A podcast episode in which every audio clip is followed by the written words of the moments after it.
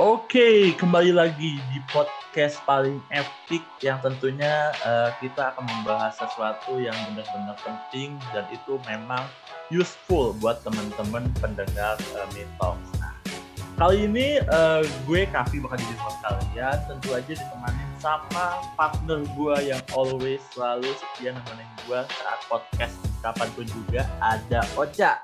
Gimana kabarnya, Cak? Halo Kak Kavi, kabar baik Kak Kavi.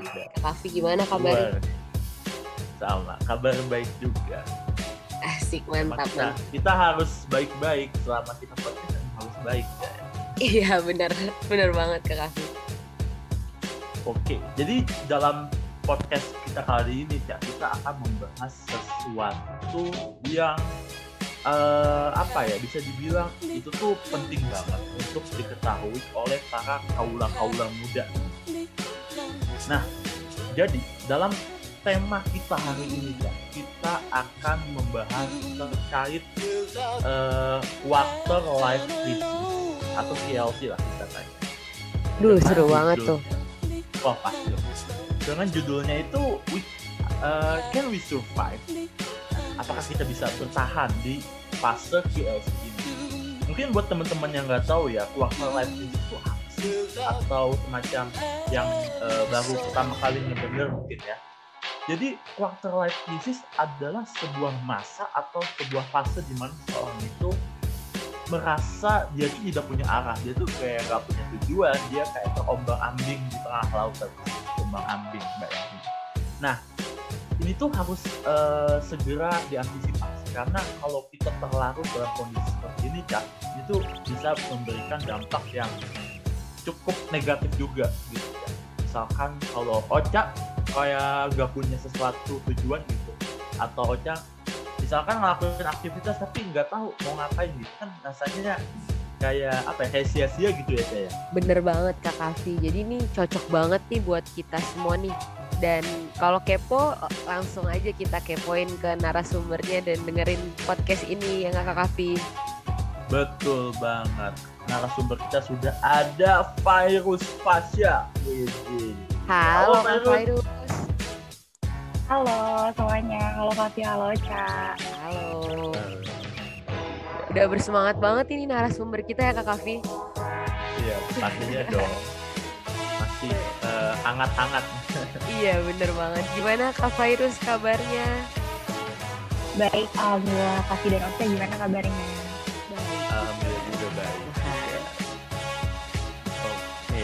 Uh, mungkin kita bakal mulai dari pertanyaan basic dulu ya. Uh, menurut uh, Virus sendiri nih, apakah waktu life crisis atau masa di mana seorang individu tuh kayak terombang ambing tidak tahu arah gitu kan? Nah, mm -hmm. itu tuh emang bisa men menyerang siapa aja maksudnya siapa aja di ma manusia atau manusia atau eh, anak-anak uh, muda di fase itu tuh bisa terkena masa itu uh, virus. Oke. Okay. Jadi uh, sebelum podcast ini nih aku kayak ada research dulu kan. Jadi aku mulai baca-baca jurnal juga gitu kan. Oke, okay, benar. Nah, boleh, boleh. Kalau misalnya dari aku baca tuh uh, quarter life crisis tuh biasanya uh, terjadi tuh kayak di tengah-tengah uh, umur 20 in your 20s gitu kayak misalnya 25 sampai sekitar umur 35-an gitu lah tapi ada juga nih yang orang-orang yang mengalami quarter life crisis dari mulai umur 18 sampai mungkin 35 jadi rentangnya tuh hmm, lumayan beda-beda ya di setiap orang gitu sih kalau yang aku baca ya jadi dari sejak SMA itu eh, sebenarnya sudah ada ya orang yang terkena dampak itu Iya iya benar benar banget tadi. Wow. Kayaknya salah satu sudah Kenapa hmm. salah satu ada di antara kita gitu. Iya bener banget. Aku kayaknya Kak Kavi. Wih, waduh. Aduh. Bocah udah sudah Kayak, terindikasi nih nih. Kayaknya pas banget makanya ini aku kepo banget nih sama tema kali ini.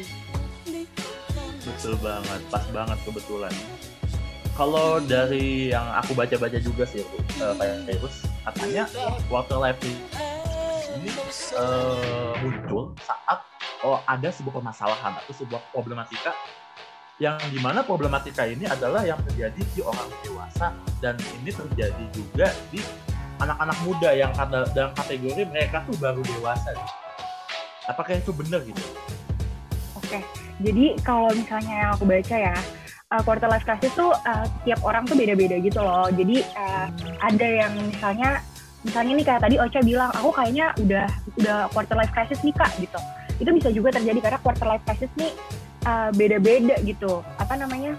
Uh, penyebabnya ada yang uh, misalnya dia karena uh, culture biasanya misalnya kayak percintaan gitu. Misalnya kayak udah umur 27 gitu. Terus perempuan misalnya belum nikah terus dia jadi kayak aduh gimana nih gue karena tekanan misalnya dari orang tua atau misalnya uh, relatifnya dia gitu kayak kok belum nikah sih gitu kan dia juga bisa jadi quarter life crisis juga tuh kalau misalnya kita tekan gitu bisa juga karena peer pressure misalnya kayak uh, tapi sama Ocean nih udah keren banget udah magang. Tapi teman-teman yang lain nih misalnya sama teman kalian ada yang belum belum magang terus misalnya uh, belum apa-apa gitu.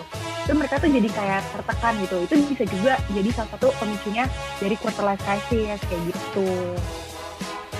Waduh bisa dari mana aja ya? Waduh nggak bisa dari dalam bisa dari luar. Kalau menurut Betul aku banget. sih uh, yang paling dominan sih kalau menurut aku sih dari uh, orang tua sih karena kalau hmm. orang tua itu kan yang sejak awal tuh yang istilahnya dia tuh uh, ngajarin kita, ngedidik kita gitu dan melatih gimana cara apa cara hidup kita gitu kan. Nah, mungkin di, di fase orang dewasa ini mungkin buat anak-anak muda gitu kan ketika mereka baru mengenal jati diri mereka gitu kan.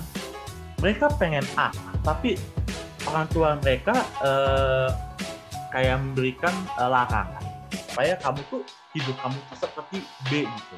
Nah, itu tuh uh, kasus seperti itu emang sering terjadi gitu bahkan dominan atau justru sebaliknya virus uh, balik lagi sih tadi kayak itu tergantung kan di orang-orang cuman biasanya ada kan orang tua yang uh, misalnya uh, orang tua yang misalnya kasih mau kuliah di mana? Misalnya kan di ilmu komunikasi ada orang tua yang oke okay, boleh gitu. Tanpa babi bu gitu misalnya. Tapi ada juga yang kayak orang tua yang uh, misalnya mau kuliahnya psikologi terus kayak wah kenapa kamu kuliah psikologi? Uh, dengan segala stigma yang ada di perkuliahan psikologi misalnya. Hmm, misalnya perempuan banyakkan perempuan yang kuliah psikologi dibanding laki-laki. Terus kayak ih ngapain? Kok kuliah psikologi? Kan uh, psikologi banyakkan perempuan gitu. Tapi kan ada yang kayak gitu sedangkan kita merasa ini kita lebih passion di psikologi nih daripada di misalnya jurusan-jurusan lain gitu. Itu bisa jadi salah satu kayak aduh sebenarnya tujuan gue tuh mau ke mana sih? Gitu. Itu bisa bisa jadi terjadi tuh. Padahal awalnya emang dari yang tadi kasih bilang salah pressure dari orang tua gitu. Iya benar berarti uh, tekanannya itu sangat berpengaruh ya tekanan dari orang tua dari keluarga gitu pengaruh oh banget. Tapi sebenarnya itu bisa dicegah loh kalau dari saran aku sih. Mungkin dengan sikap cuek mungkin ya virus ya kita sikap cuek gitu. Ocha ada ini nggak bagaimana Ocha ketika KLC ini crisis Ocha ada uh, cara buat antisipasi itu nggak atau cara buat mengurangi dampak itu mungkin uh, ngobrol sama diri sendiri kali ya kak Kavi ya Iya gak sih? Kayak kalau kita lagi ada masalah gitu kan, kita ngerenung dulu. Aku sih biasanya gitu. Bener gak sih Kak Fasya? Uh, uh, kalau menurut aku ya uh, kamu tuh bener gitu loh Chan. Maksudnya kayak kamu kamu paham diri kamu sendiri. Mungkin kalau misalnya kamu orang yang lebih hmm, oke okay deh aku ngerenung dulu sendiri. Kayak aku tahu nih sebenarnya titik permasalahannya di mana gitu mungkin ya Cak. Terus jadi kamu baru nanti oh mungkin setelah kamu udah merenung kamu tahu nih masalahnya di mana. Dan kamu jadi cari tahu uh, jalan keluarnya gitu. Bener banget sih. Uh, iya kan? Iya kayak biasanya merenung abis itu mau selanjutnya gimana nih gitu. Aku mau ke mana aku mau ngelakuin apa abis ini betul. Iya tapi kayak balik lagi sih tiap orang kan beda-beda gitu ya. Jadi hmm. ada yang mungkin uh, kalau Ocha nih Ocha menghadapi quarter life crisisnya dengan merenung terus mungkin baru nanti cari jalan keluarnya sendiri gitu. Nah kalau misalnya uh, aku tuh pada saat itu aku karena aku orang ekstrovert jadi aku bisa regain energi aku balik tuh dari eh, orang-orang lain gitu. Jadi aku pada saat mengalami fase-fase yang kayak aduh gue nih gimana sih sebenarnya? gitu. Aku tuh lebih senang buat ngobrol sama teman-teman aku gitu kayak ketemuan ngobrol-ngobrol. Jadi uh, energi-energi yang kayak udah hilang atau misalnya kayak udah kebuang gitu balik lagi gitu. Kalau Kak sendiri gimana Kak kalau gue sih gini uh, uh, ketika gue merasakan uh, gue pengen jadi apa tapi uh, ada distract distract yang datang gitu. Seolah kayak membuat gue hilang jalan atau kayak orang nggak tahu jalan gitu. Paling gue uh, balik ke diri sendiri lagi sih. Soalnya uh, ketika lo itu berkecimpung di lingkungan sosial seperti itu dan uh, pasti kita bakal kayak terombang ambing gitu kan selama kita punya pegangan gitu selama kita uh, meskipun kita hanyut katakanlah kita hanyut di sungai yang deras lah tapi kita nggak bakal terus hanyut kalau kita punya uh, pegangan entah itu ranting pohon atau batang pohon. Jadi kayak semacam kayak harus ada prinsip gitu ada prinsip yang jadi pegangan kita sih. Kalau sih gitu kayak betul benar-benar. Setiap orang pasti beda-beda kok uh, gimana dia uh, menghadapi quarter life crisis dia tapi yang paling penting tadi balik lagi ke poinnya Ocha kayak get to know, get to know yourself better gitu. Apa nih kalau misalnya Kavi tadi mungkin lebih ke gue harus punya pegangan nih gitu. Kalau Ocha mungkin lebih balik ke diri sendiri kalau aku mungkin lebih ke lebih pengen sama teman-teman gitu itu beda-beda sih. Tapi yang paling penting adalah get to know yourself better aja kalian punya apa gitu. Hmm, jadi balik ke diri kita sendiri berarti ya ya. Untuk menjadi solusi salah dari permasalahan berarti. Tapi dari sekian banyak permasalahan tadi yang Virus bilang tadi ada nggak Virus bisa ngasih ciri-ciri gitu? Atau indikator-indikator biar ada uh, tindakan sebelum uh, terlambat gitu bagi para uh, yang menderita TLC ada ciri-cirinya nggak spesifiknya kalau misalnya dari uh, ada satu jurnal yang aku baca uh, dia tuh ciri-cirinya ya pokoknya dia kayak ngerasa tadi kasih udah singgung juga sebenarnya kalau misalnya dia tuh sebenarnya ngerasa kayak ini apa namanya arah tujuan hidup gue tuh mau ke mana sih? gitu. Itu tuh udah mulai termasuk ke indikator maksudnya kayak salah satu ciri-ciri ketika uh, orang tuh bingung ini tuh sebenarnya uh, dia nggak yakin sama tujuan hidup dia ini tuh tujuan hidup dia tuh mau ke mana gitu lebih kayak cemas gitu loh ini depannya nih masa depan gue gimana? Gitu. Terus mungkin ngerasa minder sama teman-teman ngebanding-bandingin diri sendiri sama orang lain kayak kok orang lain udah bisa A ya kok gue belum sampai A ya? Gitu. Oh jadi itu sebenarnya itu bisa jatuh ke ini nggak sih? Kayak toxic productivity nggak sih? Atau toxic positivity nggak sih jatuhnya itu? Toxic positivity itu lebih ke misalnya misalnya pasti nih uh, udah masuk uh, ke dalam organisasi udah magang udah apa udah apa gitu. Sedangkan aku belum nih gitu. Sedangkan aku di umur yang uh, mungkin memang aku harusnya udah bisa gitu mencapai itu gitu. Tapi aku tuh kayak enggak enggak mencapai itu dan aku tuh males. Emang alasan aku males aja gitu. Terus uh, pada saat di males itu aku tuh membenarkan itu gitu kayak ya udahlah kasih kasih gue gue gitu. Itu lebih ke toxic positivity karena kayak gue tidak mau mencapai sesuatu yang orang lain udah capai. Tapi itu alasannya bukan bukan karena memang benar-benar positif gitu tapi memang alasannya karena ya karena gue nggak mau aja gitu. Denial ya kak? Gitu sih. Iya benar benar banget. Oh, denial lebih ke denial kalau toxic positivity gitu. Gitu sih. Ya, aku dapat sih poinnya. beririsan berarti ya hampir beririsan berarti. Benar-benar waduh jadi kita harus stop membanding-bandingkan dengan orang ya? Bener banget. Jadi tuh poinnya sih aku dapat kalau toxic positivity itu lebih ke denial kalau quarter life crisis itu lebih ke ini kak Kavi uh, bingung dia sama apa yang udah ada gitu ya. Bener gak? Iya.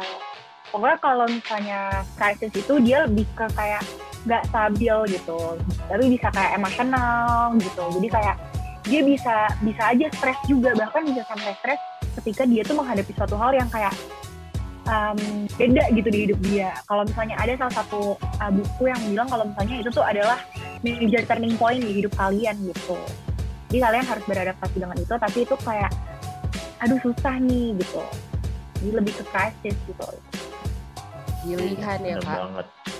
Ada betul di betul. pilihan ya. pilihan yang sulit sangat sulit sekali pilihannya itu. Cukup sulit.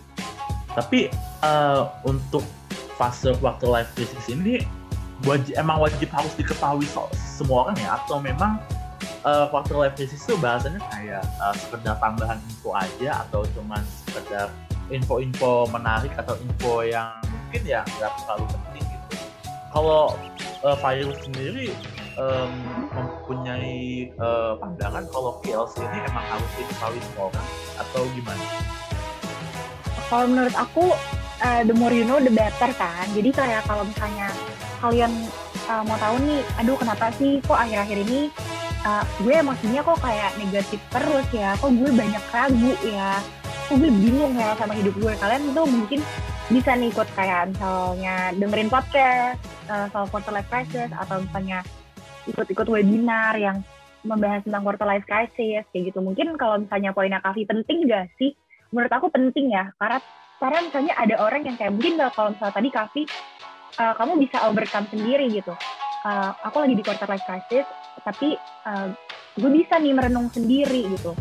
Gue yang penting gue punya pegangan balik lagi juga kayak tadi Ocha Ocha juga yang penting yang penting gue tahu gitu uh, gue gue mau kayak gimana. Tapi kan ada juga ya orang yang mungkin dia nggak punya uh, orang untuk bersandar mungkin dia juga uh, kalau balik ke diri sendiri semakin bingung gitu. Jadi mungkin ada kan orang-orang yang butuh bantuan dari uh, orang-orang yang memang profesional. Misalnya dia butuh ke psikolog atau butuh terapis kayak gitu jadi mungkin menurut aku penting kalau kalian mau tahu tentang quarter life crisis mungkin bisa baca baca baca artikel yang valid ya baca baca jurnal baca baca buku gitu supaya kalian juga get the help that uh, kalian butuh gitu Betul banget. Karena pasti eh, tanpa diprediksi pasti itu bakal datang juga ke diri kita masing-masing sih pasti emang itu eh, KLC Betul. ini.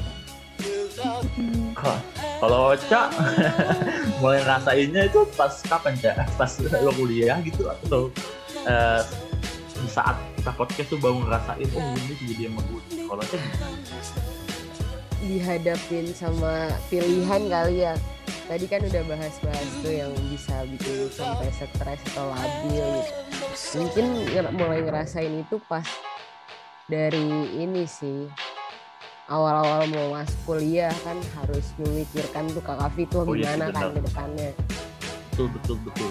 ibaratnya mau keluar dari zona nyaman atau di zona nyaman aja Oh itu saat berkaitan banget berarti ya Cak ya dengan Iya si KLC ini zona nyaman di luar zona nyaman. Iya sih. Kadang Iya. kita harus mantep buat melangkah keluar sih.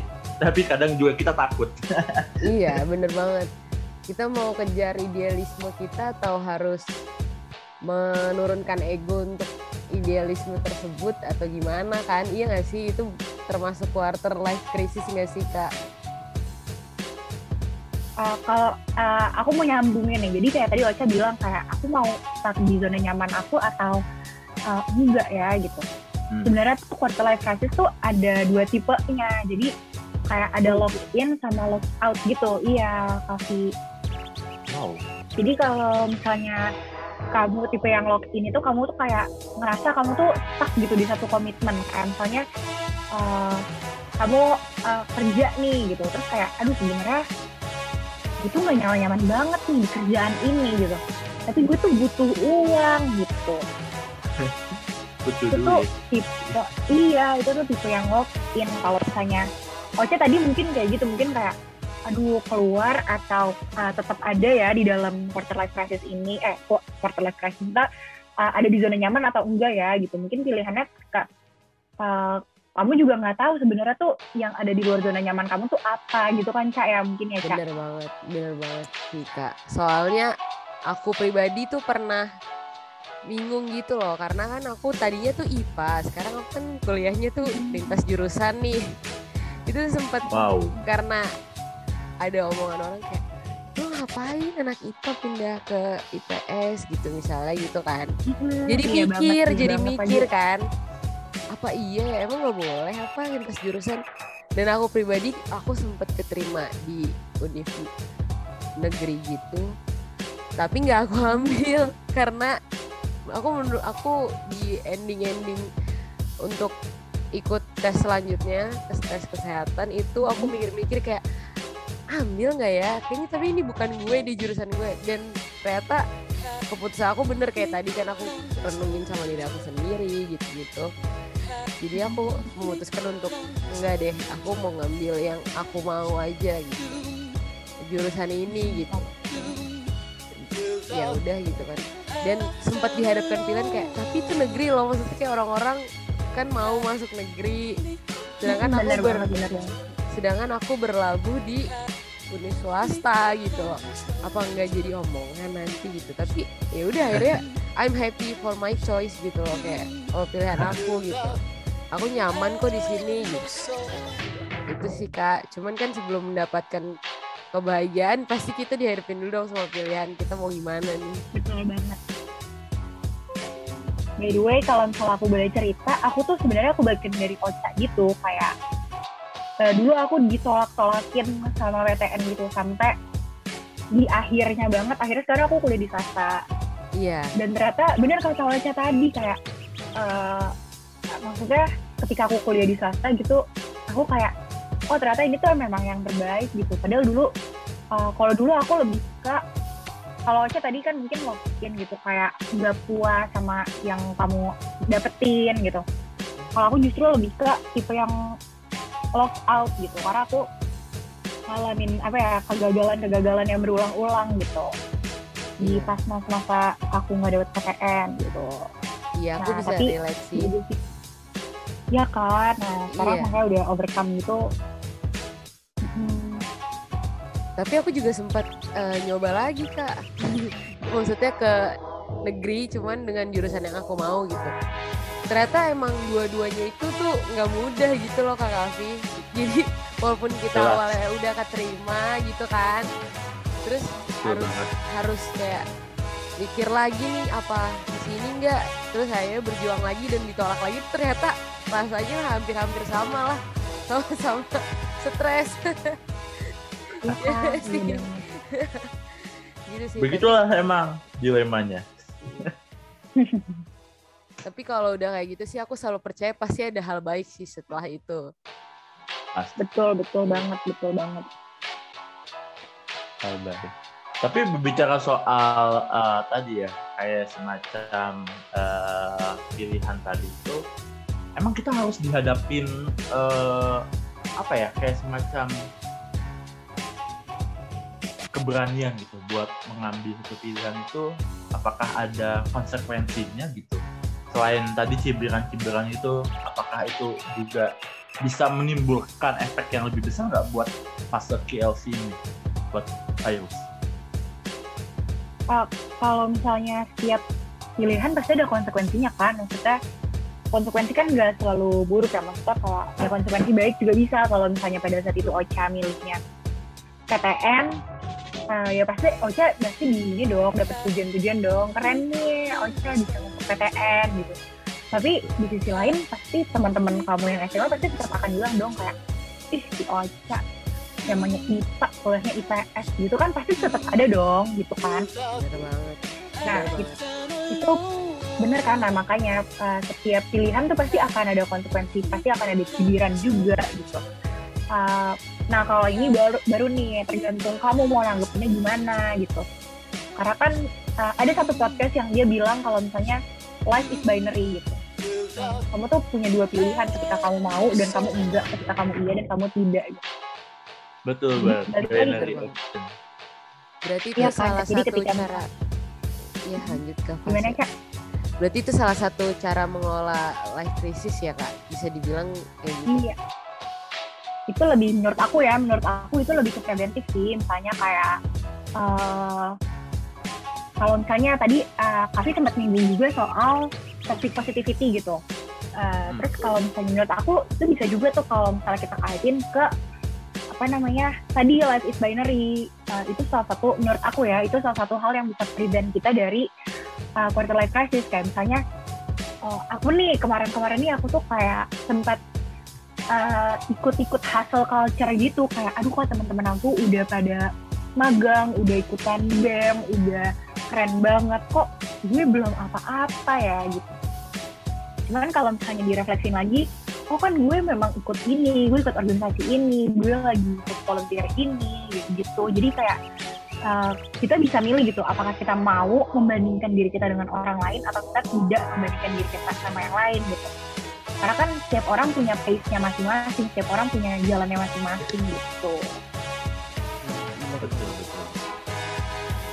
kayak kayak ini sih kayak kayak gue SMA SMA kelas uh, 11 kan aktif tuh gue tuh osis dan lain sebagainya tuh bahkan sampai pramuka lah diikutin segala kan sampai gue oh, pas gue pas gue lulus gitu kan pas gue lulus SMA hmm. uh, eh, gue pernah ingin masuk uh, univ negeri univ negeri dengan hmm. modal yang nggak terlalu apa ya biasanya suka ada ya kayak spekulasi SNMPTN gitu-gitu kan. Sempet ikut sempet ikut begituan. Ya walaupun dengan hasil kayak kemungkinan kayak gak lolos gitu-gitu ya emang kenyataannya emang gak lolos gitu.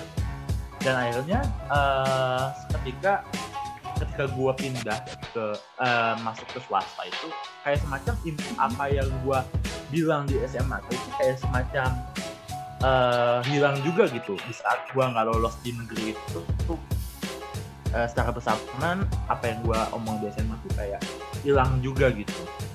Dan uh, di saat itu uh, ketika gue temen gue yang istilahnya dia tuh seorang aktivis kemahasiswaan demo dan sebagainya pas zaman zaman offline. Gue gue mikir uh, kayak semacam apa ya? Kayak ini bukan toxic juga sih kayak semacam uh, gue juga bisa uh, saat, uh, saat mereka tapi dengan cara gue sendiri. Nah kalau saya menanggapi menanggapi itu, gimana? Apakah itu cara buat kita uh, mencegah opsi yang fatal atau gimana gitu? Menurut aku betul sih kalau misalnya kamu bisa prevent itu ya. Uh, tapi uh, ini ada poin penting yang harus dianalisis maksudnya ketika kamu bilang gue juga bisa melakukan itu gitu. Uh, itu kamu stop membandingkan diri kamu sama orang lain juga gitu kayak oh, uh, kamu kayak uh, misalnya gini misalnya teman-teman kamu yang tadi kamu bilang kayak oh dia aktivis nih ini dia ini dia ini gitu. Nah kamu sendiri tuh mungkin kayak oh oke okay, gue juga bisa tapi ya udah gitu sampai situ aja. Mungkin nanti ketika kamu jadi uh, ketika nanti kamu aktif nanti kamu ikut organisasi kemahasiswaan ikut apa-apa gitu itu tuh nanti akan jadi satisfaction untuk kamu sendiri gitu tapi bukan untuk membandingkan diri kamu sama orang lain. Karena kalau misalnya kita membandingkan diri kamu sama orang lain gak habis-habis kan jadinya. Aku membandingkan diri aku sama kasih misalnya uh, aku pengen banget aku pengen banget uh, dari dulu banget aku pengen banget bisa kayak gini nih bisa ngobrol-ngobrol di podcast gitu. Terus kayak aku ngeliat temen-temen aku yang punya podcast tuh kayak ih kerennya dia gitu. Tapi kan mungkin nanti ketika aku sampai punya podcast punya podcast misalnya aku bikin podcast terus kayak ya aku membandingkan dengan teman aku yang lain, ih mereka podcastnya lucu ya, ih mereka banyak yang denger ya, kok gue enggak ya gitu. Jadi aku nggak akan menemukan satisfaction untuk diri aku sendiri, tapi ketika misalnya aku, ih kasih udah magang gitu, terus aku kayak, oke okay deh, gue mau nyari magang juga gitu. Tapi itu untuk diri aku sendiri, untuk misalnya aku hmm.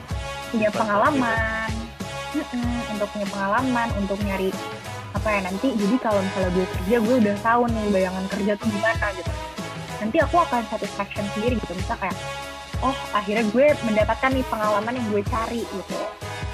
Jadi kita nggak nggak terus-terusan membandingkan diri jatuhnya kita jadi kayak aduh nih gue apa sih sebenarnya tujuan gue ini mau ke mana? Gitu balik lagi. Jadi kita ke awal-awal quarter life crisis lagi tuh tadi.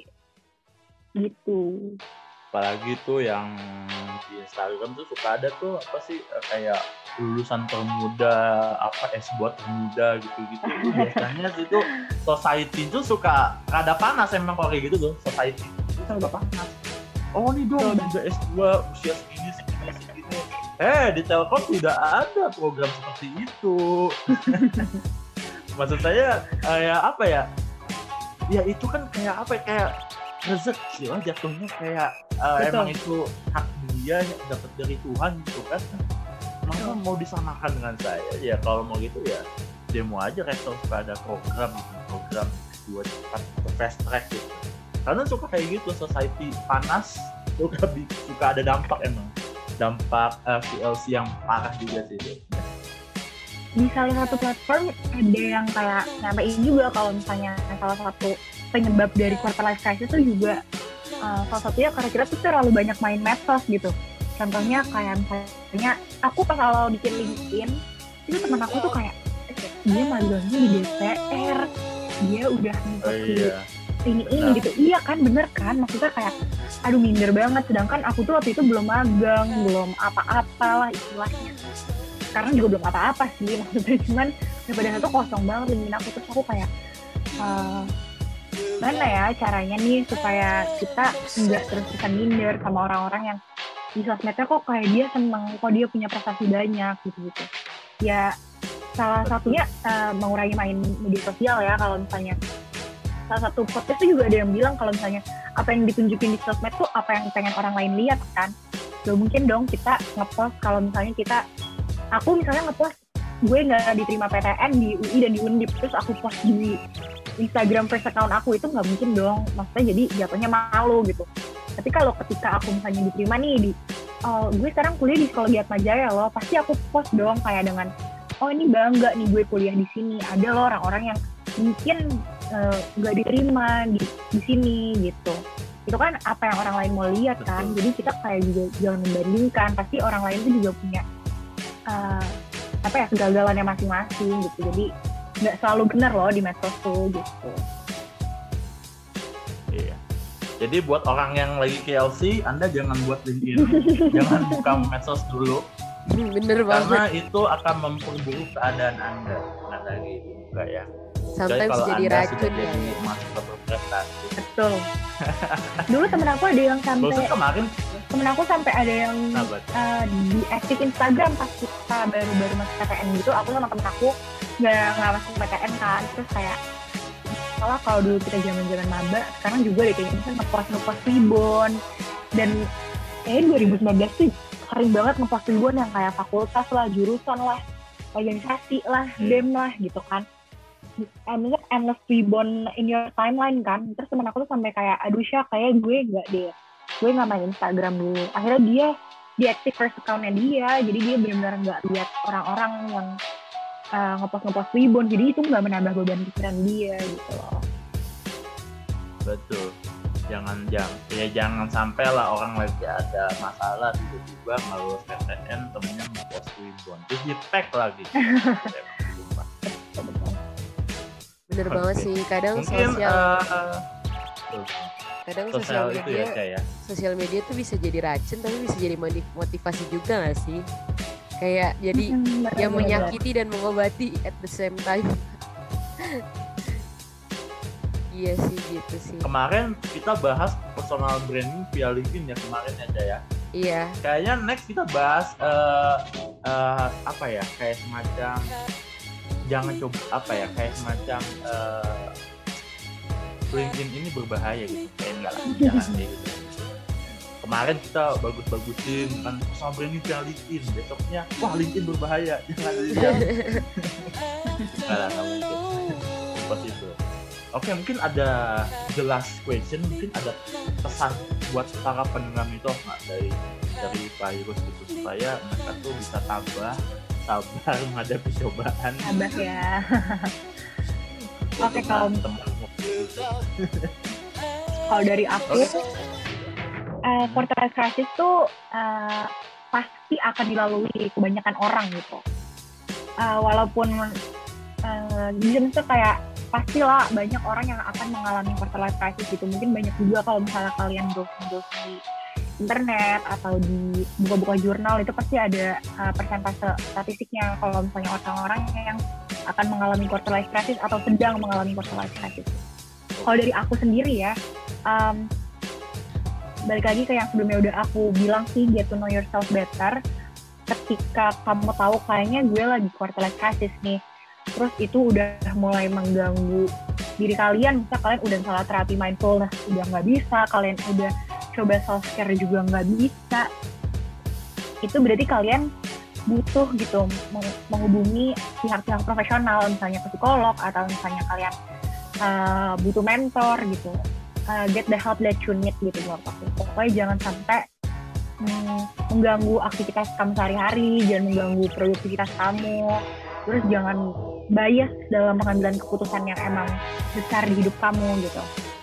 Uh, jadi kalau misalnya lagi teman-teman yang dengerin podcast ini terus kalian merasa aduh kayak gue lagi di corporate crisis dan gue butuh pertolongan gitu. Ya udah cari pertolongan yang kalian butuh. Kalau misalnya butuh pertolongannya cuma dari temen uh, cari temen yang bisa dengerin. Kalau misalnya butuh orang tua uh, coba ngobrol sama orang tua. Kalau misalnya butuh psikolog coba cari psikolog. Karena sekarang psikolog tuh juga banyak yang murah di dari platform-platform uh, telekonseling dokter-dokter gitu sekarang murah gitu. Betul betul betul. Intinya sih kalau gejala semakin parah segera hubungi dokter lah intinya kayak gitu ya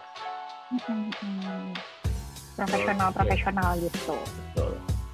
Oke itu mungkin pesan dari virus pada teman-teman pendengar kami Talk. Jadi uh, dan kalau misalkan teman-teman udah memasukkan KLC, teman-teman harus uh, get know about uh, diri teman-teman sendiri. Dan juga kalau udah parah segera hubungi profesional yang sebenarnya banyak yang murah gitu di salah satu telekonseling sudah di uh, virus bilang tadi karena semua pasti bisa untuk menghadapi dan mengelola masa-masa quarter life crisis ini mungkin uh, itu ya uh, akhir sesi dari podcast kali ini. Uh, terima kasih juga buat Virus sudah menyempatkan waktunya bisa berbincang-bincang, bisa berbagi berbagi info. Iya. Padahal juga semuanya suka juga sih. Iya. Jangan lupa follow IG-nya Talks dan Spotify-nya. Biar nggak ketinggalan episode-episode yang seru-seru banget. Iya. Dan jangan lupa Oh, apa ya. Kavi? Semua Dan jangan pasti lupa bisa. pasti bisa. Ocha pasti bisa, gue juga bisa. Ke virus pasti bisa. Oke. Mungkin sampai bertemu di podcast selanjutnya ya. Episode selanjutnya. Uh, gue pamit undur diri. Terima kasih dan bye bye. Bye bye.